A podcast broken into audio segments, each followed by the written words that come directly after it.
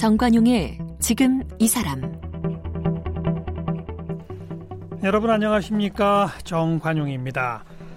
요즘 TV를 켜면 뭐 맛집 탐방, 요리 경연, 식당 경영, 일명 먹방 프로그램들이 참 많습니다. 뭐 일반인들 가운데 전문가 수준의 지식을 가진 미식가도 많아졌고요. SNS상에는 맛집 인증샷이 넘쳐나고 이렇게 어느 때보다 음식에 대한 관심이 높아지면서 음식, 맛집에 관한 책들도 참 많죠. 자, 이런 가운데 우리 한식에는 어, 보양식, 또 오래된 향토 음식 이런 게 원래 없다. 궁중 요리 이거 문제 있다. 이렇게 우리 한식에 대해서 알고 있던 고정관념을 뒤집은 책이 출간돼서 관심을 모으고 있어요. 바로 한식을 위한 변명이란 제목의 책인데요. 이 책을 쓰신 음식평론가 황광혜 씨를 오늘 만나겠습니다.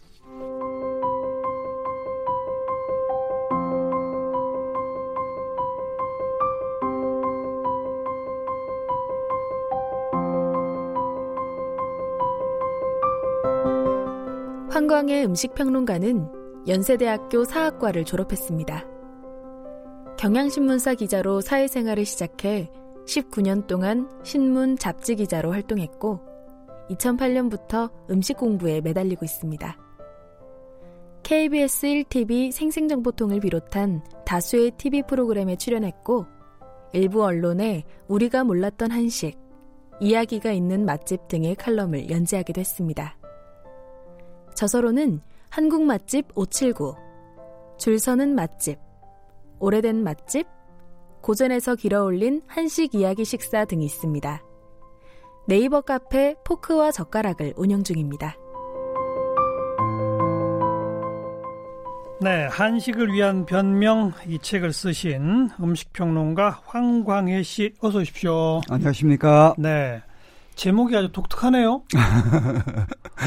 제가 좀 보기에는 한식이 너무 억울합니다. 억울해요? 예, 잘못 어. 알려져 있고 또 엉터리로 규정한 다음에 이게 나쁜 음식이라고 자꾸 이야기를 하고 어, 그러니까 한식이 굉장히 억울한데 한식이 말을 할 수는 없으니까 그래요. 그나마 한식 공부를 조금 한 제가 변명을 한번 해야 되겠다. 한 10년 동안 준비했습니다. 한식이 제일 억울한 게 뭐예요? 한식을 정확하게 지금 우리가 모르고 있다. 어. 그러니까 우리가 그리는 한식이라는 게 한식이 아닐 때가 많고 아, 우리가 일상적으로 먹는 게 한식이 아니라고요?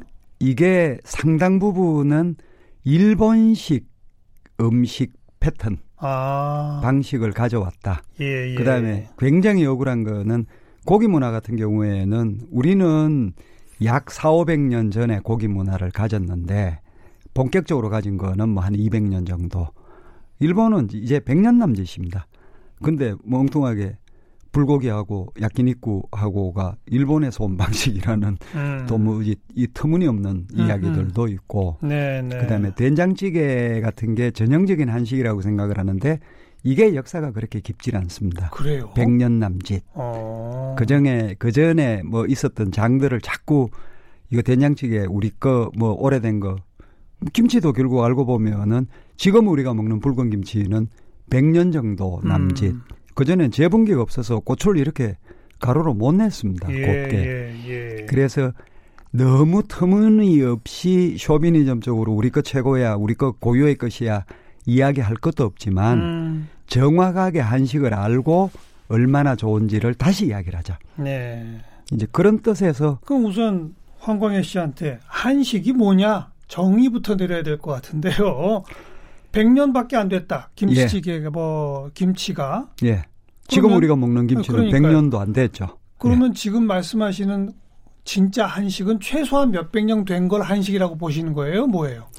그래서 제가 늘 예로 드는 게 부대찌개라는 음식이 이제 한 60년 정도 역사인데 미군 부대에서 흘러나온 네. 그렇죠. 네. 그럼 한국 전쟁 후니까 그렇죠. 60년 정도 예. 보는데 부대찌개가 한식이 아니냐 그러면은 100이면 100 다 부대찌개는 한식이라고 이야기를 합니다.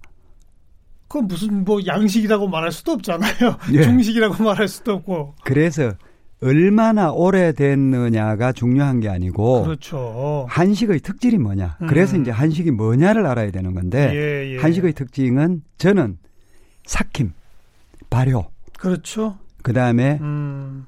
아주 엉뚱하게도 비빔밥, 상추쌈, 부대찌개의 공통점이 뭐냐 하면 섞임입니다. 섞어서 먹는 거죠. 그렇죠. 어. 섞어서 이렇게 혼란스럽게 섞은 다음에 그 맛을 다 정확히 기억을 하고 부대찌개 같은 경우에도 우리나라 사람들 머릿속에는 맛있는 부대찌개의 지도가 있습니다. 예, 예. 그게 이렇게 공통되게 나타나는 나라는 없다. 음. 섞은 다음에 굉장히 분류를 잘한다. 아하.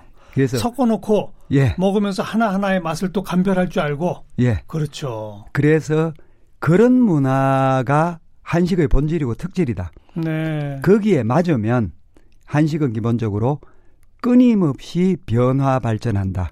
김치의 역사는 지금도 한반 변화 발전하고 그렇죠. 있죠. 한반도 어. 김치의 역사는 2000년을 넘기지만 예. 고추가 들어왔을 때는 우리는 그전에는 그런 매운 거 안 먹었냐 잘못 알고 있는데 그전에는 산초가루로 매운맛을 냈습니다. 음. 후추는 호초라고 불렀는데 외국에서 수입을 했으니까 귀하고 그건 인도 쪽에서 온 거 아니에요?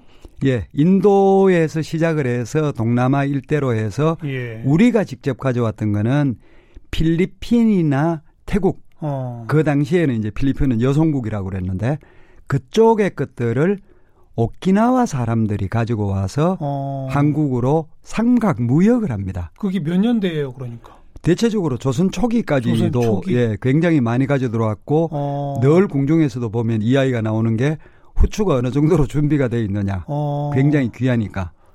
그래서 매운 걸 그전에도 먹었는데 근데 그거는 고추가 아니라 고추가 아니고 예, 산초나, 산초나 후추였다. 후추다. 어. 그러면은 국에 들어오니까 고추가 들어오니까 더 효율적이죠. 지금 말씀하신 예. 그런 조선 초기에 뭐 필리핀을 통해 오키나와를 통해 이런 게 자료가 다 있나요?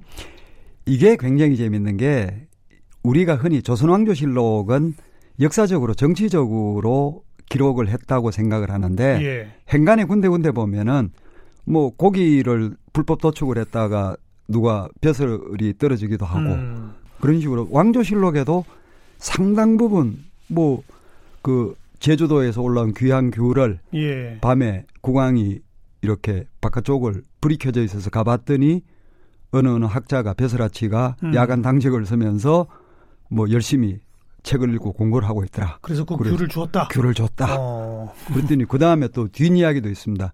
안 먹고 소매자락에 넣어서 가져가려고 그래서 그 다음날 아무 말도 안 하고 국왕이 아침 조례 시간에 경이 그 구- 귤을 가져가려고 그랬던 이유를 안다. 음. 그대의 어머니 어. 자당에게 이 귤을 갖다 주라. 어. 그더 추가적으로 그 더, 귤을 더 줬다. 하사했다. 이게 정치적인 기록인데 네, 먹거리도 쭉 나온다. 예, 어. 상당 부분 그런 이야기들이 있습니다. 그렇군요. 한마디로 우리 황광혜 씨가 생각하는 한식의 기본은 삭힘과 섞음이다. 예, 그것을 기본 특질로 하고 예. 계속 변화 발전하고 있다. 끝없이 변화 발전하죠. 음. 우리 지금 음식이. 책 제가 목차에서 그냥 재밌는 거 한두 가지 여쭤볼게요. 시골에 오래된 향토 음식은 없다? 예. 아니 저희 향토 음식 먹으러 쫓아다니는데 이렇게 하시면 곤란해요. 제가 늘 이렇게 묻습니다. 지방의 축제들 이제 뭐 가을이고 하니까 굉장히 많을 건데 가서 도토리묵과 막걸리가 없는 지방 축제를 단 하나만 나한테 보여주라. 아, 그래 좋습니다. 그건 생략합시다. 예. 아, 그건 생략하고 예. 어, 대신에 각 지방마다 떠오르는 고유 음식이 있잖아요. 고유 음식이 있을 수가 없는 게 일본에서는 우리가 알고 있는 번이라는 항이라는 걸 중심으로 해서 발전을 하니까 음. 그 항에서 항으로 이동을 하는 거는 죽음입니다. 이사를 못 하죠. 네, 네. 한국은 이쪽에 영남의 출신 유학자가 벼슬 아치가 돼 가지고 호남으로 가고 하죠. 그 다음에는 저 북관이라고 그러는 황해도나 어. 평안도로도 가고 일단 고려 조선은 다 그랬겠죠. 그러면은 그 사람들을 거죠, 통해서 섞였다? 음식이 다 섞이고 음. 그 다음에 지역별로 이동이 가능한데 그 지역의 특수한 그 지역에서만 나오는 음식이라는 거는 거의 없습니다. 그리고 한반도의 기후가 예. 거의 대부분의 산물들이 예를 들어서 예외로 치자면은 강화도의 순무, 음. 제주도의 귤 예. 이런 경우는 그 지방에서만 나오지만 맞아요. 맞아요. 한반도의 내륙의 땅에서는 모든 게 무가 다 나오고 배추가 다 나오고 전 지역에서 그런데 그런가요? 그걸 무슨 특수한 음식이랄 어. 게 없죠. 근데 무 가운데서도 또 종류가 좀 다를 수 있잖아요. 근데 배추 가운데서도 고랭지 배추 다르고 바닷가 예. 배추 다르고 예 안 그렇습니까? 다르지만 예. 그게 지금은 우리가 뭐 해남 배추를 최고로 치는데 음. 그렇다고 해서 조선시대 때도 해남 배추가 있었냐? 없었습니다.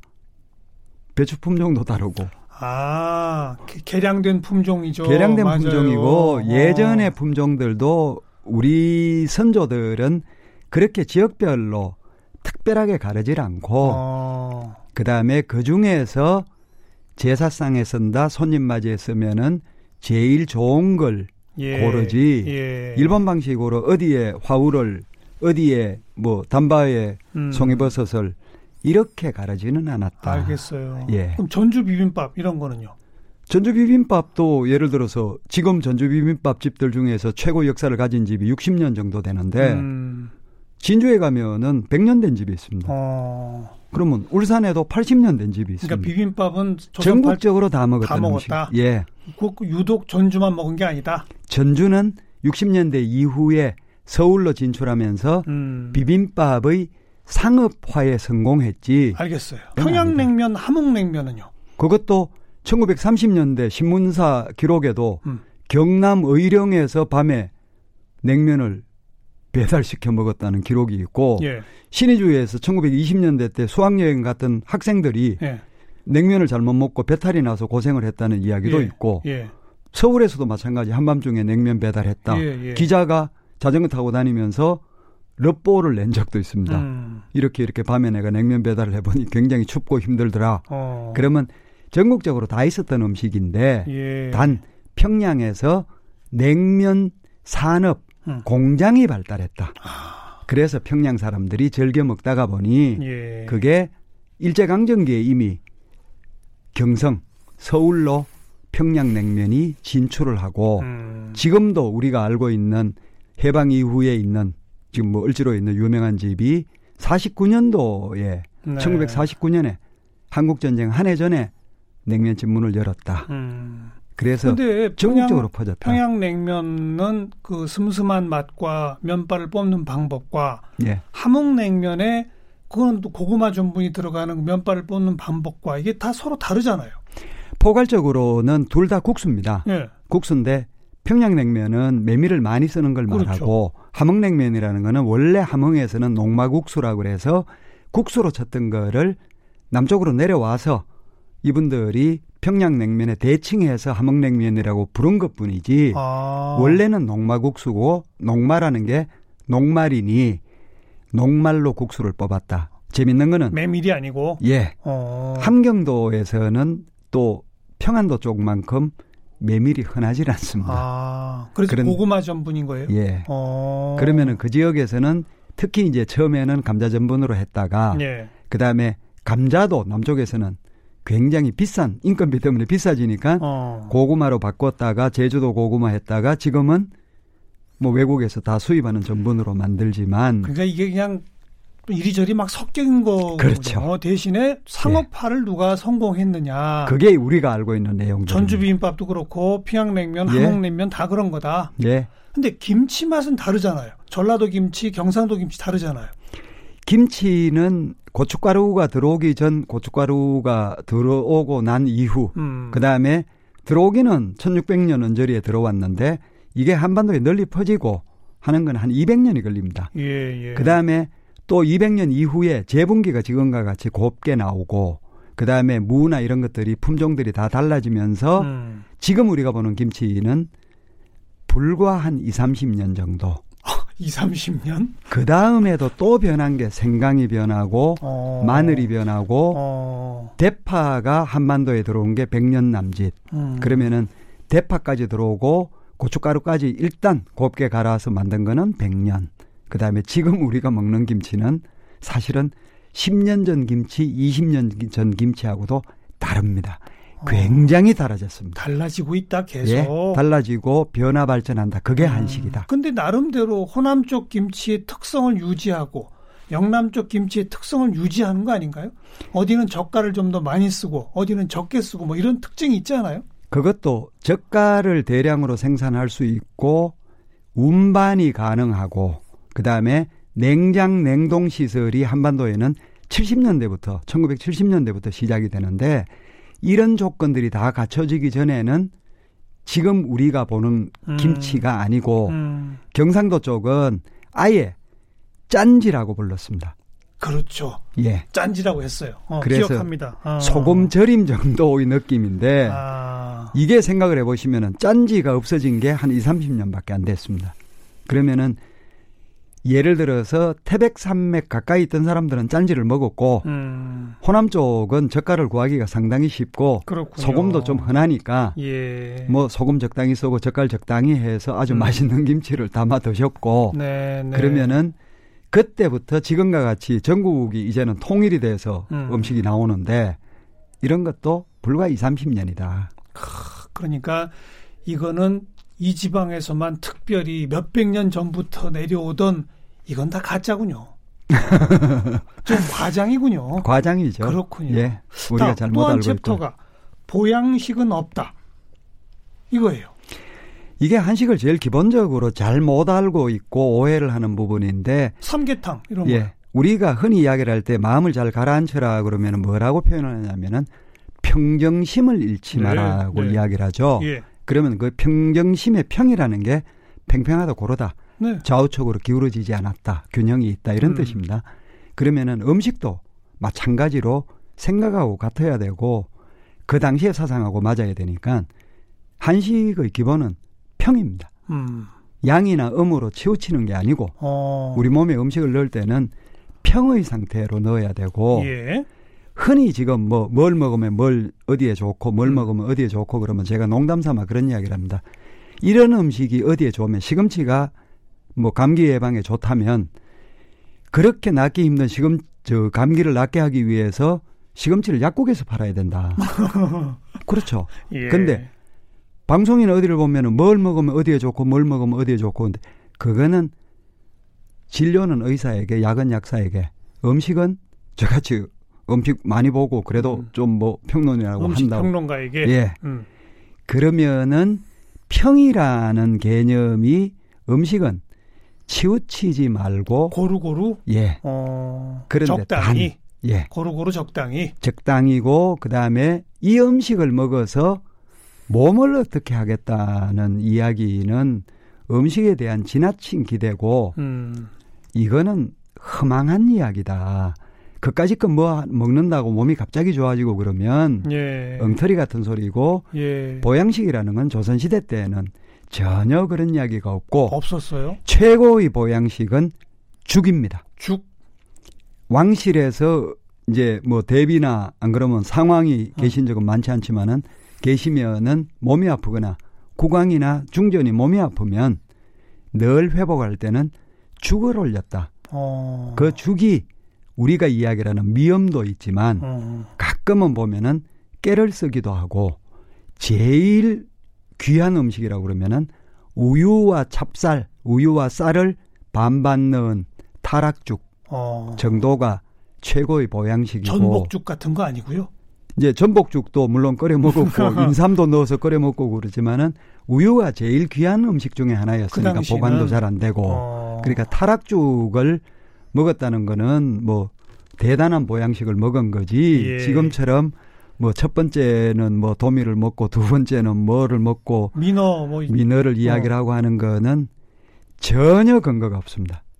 왜 그런 것들이 그러면 것처럼 음식에 그렇게 좀 잔망스럽게 순서를 정하고 하는 게 일본 방식입니다. 아. 그게 일제 시대 36년의 영향이 큰 거군요. 뱀장어 같은 경우에는 조선 시대 때는 먹었다는 기록이 없고 음. 뱀장어를 물론 서민들은 뭐 다 먹었겠죠 바닷가에 있는 사람들은 음. 그러나 궁중의 음식 중에서 궁중에서 먹었던 음식 중에서 아무리 뒤져봐도 뱀장어를 어떻게 했다는 건 어. 없습니다. 더더구나 지금과 달리 불을 사용하기 굉장히 힘든 구조에서 그 뱀장어를 구이를 해서 먹었다 힘듭니다.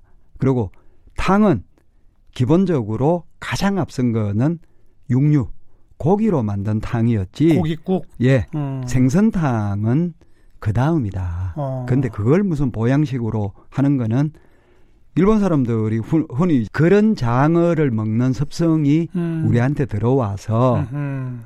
그 다음에 참 그 이야기 말씀드리기에는 힘든 내용이지만은 개고기 같은 경우에는 상식 늘 먹는 늘 먹던 짐승 어. 이지 그걸 먹으면은 뭐 여름철에 이거는 19세기 후반부에 음. 게장국에 대한 이야기들이 나오지만 그러니까 조선 시대는 아닙니다.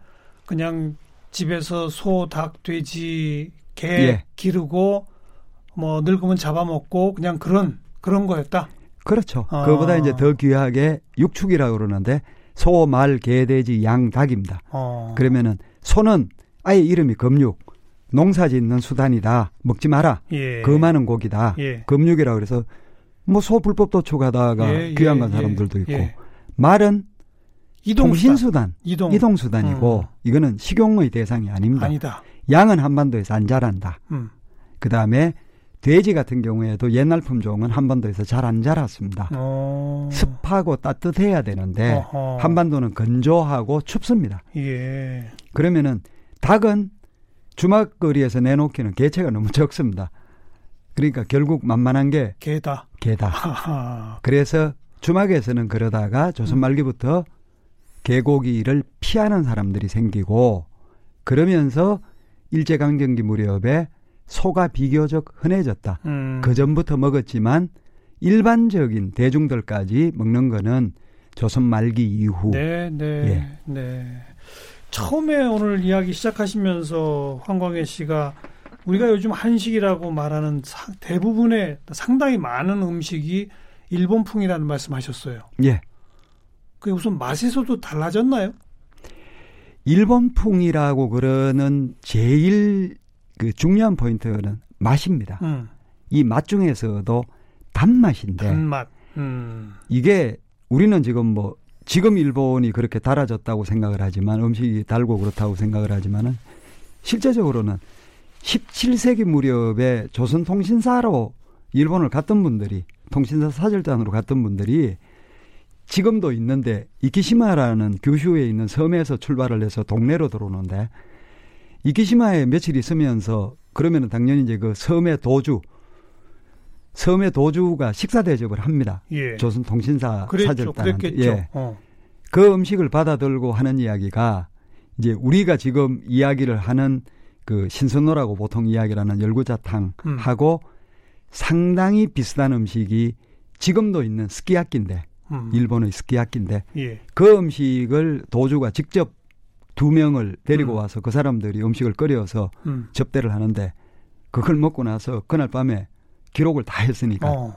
그 기록을 남겨놓은 내용이 이렇게 이렇게 한데 색깔이 탁하고 어. 굉장히 달다. 달았다. 예, 아. 달아서 별 맛이 없다. 그게 지금도 사실 일본 음식이 우리 입맛에 좀 단데 조선 시대에는 지금 우리가 먹는 것보다도 훨씬 덜 달았다 이거예요. 우리가 먹던 음식은. 우리가 먹는 음식은 그 당시에는 단맛을 내는 게 거의 대부분 감, 꿀, 음. 그 다음에 우리가 지금 조청이라 그러는 게 예, 예, 예. 인조청밀 손으로 만든 사람이 만든 꿀이란 뜻인데 음, 음. 그러면 그게 조청이라고 우리가 이야기를 하는데 조청 꿀 과일로는 감. 감이 음. 정도가 굉장히 단 음식이었고 일상적으로 보기 힘든 귤 같은 경우가 비교적 단 쪽이고 네, 네. 근데 그것만 먹었지 일본은 아주 오랫동안 설탕을 남방에서 구해서 썼습니다. 아, 조선 그다음에- 시대 우리는 설탕이 없었어요.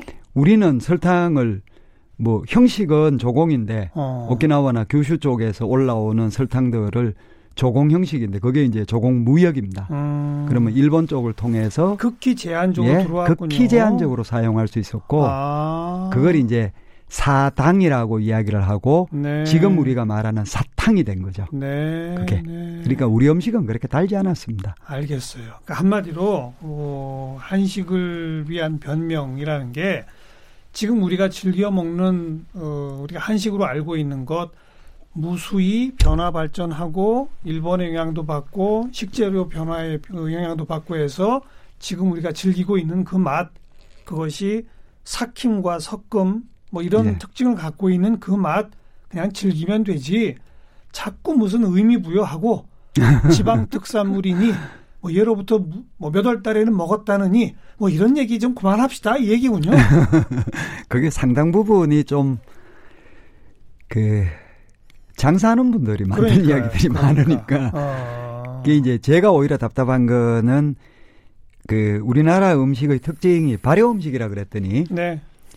그 젊은 셰프가 저한테 반박을 하기를 그 세상의 음식 중에서 발효 음식 아닌 게 어디 있냐. 유럽도 그 치즈, 이른바 치즈, 치즈. 버터류도 있고 고기도 aging을 하고 뭐 어. 이른바 dry aging을 예, 하고 하는 데 예. 이게 이제 다 발효 숙성들인데 그렇지 어디 우리만 발효 음식이냐고 그래서 제가 이렇게 대답을 했습니다. 전 세계에서 명태 같은 생선 한 종류로 네 종류의 젓갈을 만드는 나라가 있으면은 나한테 이야기를 해주라. 그렇죠. 어, 수준의 차이가 있죠. 발효의 예. 수준의 차이. 우리는 명태 한 마리로 아가미, 창란, 명란, 음. 그 다음에 명태살을 잘 오려서 김치에 넣기도 하고, 음. 그 다음에 지금 우리가 오히려 잃어버리고 잊어버려서 그렇지 예전에는 그야말로 한반도에는 수천 가지의 발효 음식을 한 밥상 위에다가 올려놓고 먹었다. 음. 그러면 더더구나 우리가 이제 콩이나 이런 걸로 발효를 해서 뭐 매주 된장, 간장, 고추장까지 만들면 예. 두장 문화라고 이야기를 하고 예, 예. 생선으로 하면 어장 문화라고 그러는데 동남아시아는 다 어장이죠. 한 밥상에 음. 두 개의 두장과 어장을 같이 올려놓고 식사를 일상적으로 하는 나라가 있으면 하나만 이야기를 해달라. 음. 없습니다. 음. 그래서 이렇게 우리나라의 삭힌 문화가 발효. 문화가 대단한데, 예, 그러니까 그런 자긍심 뭐 이런 거는 얼마든지 가져도 좋다. 예, 그죠? 그렇죠. 어, 대신에 어딜 가든 뭐 아 예로부터 말이지 이러면서 아는 척 하시는 분들 그분들 좀 하셔야죠. 된다. 그 얘기로군요. 예, 음, 알겠습니다. 앞으로 그렇게 아는 척한 분도 있으면 혹시 황광희 씨의 한식을 위한 변명 봤어? 제가 이렇게 한번 대꾸를 하도록 할게요. 오늘 아주 재밌는 얘기 말 잘 들었습니다. 음식평론가 황광희 씨였습니다. 고맙습니다. 고맙습니다.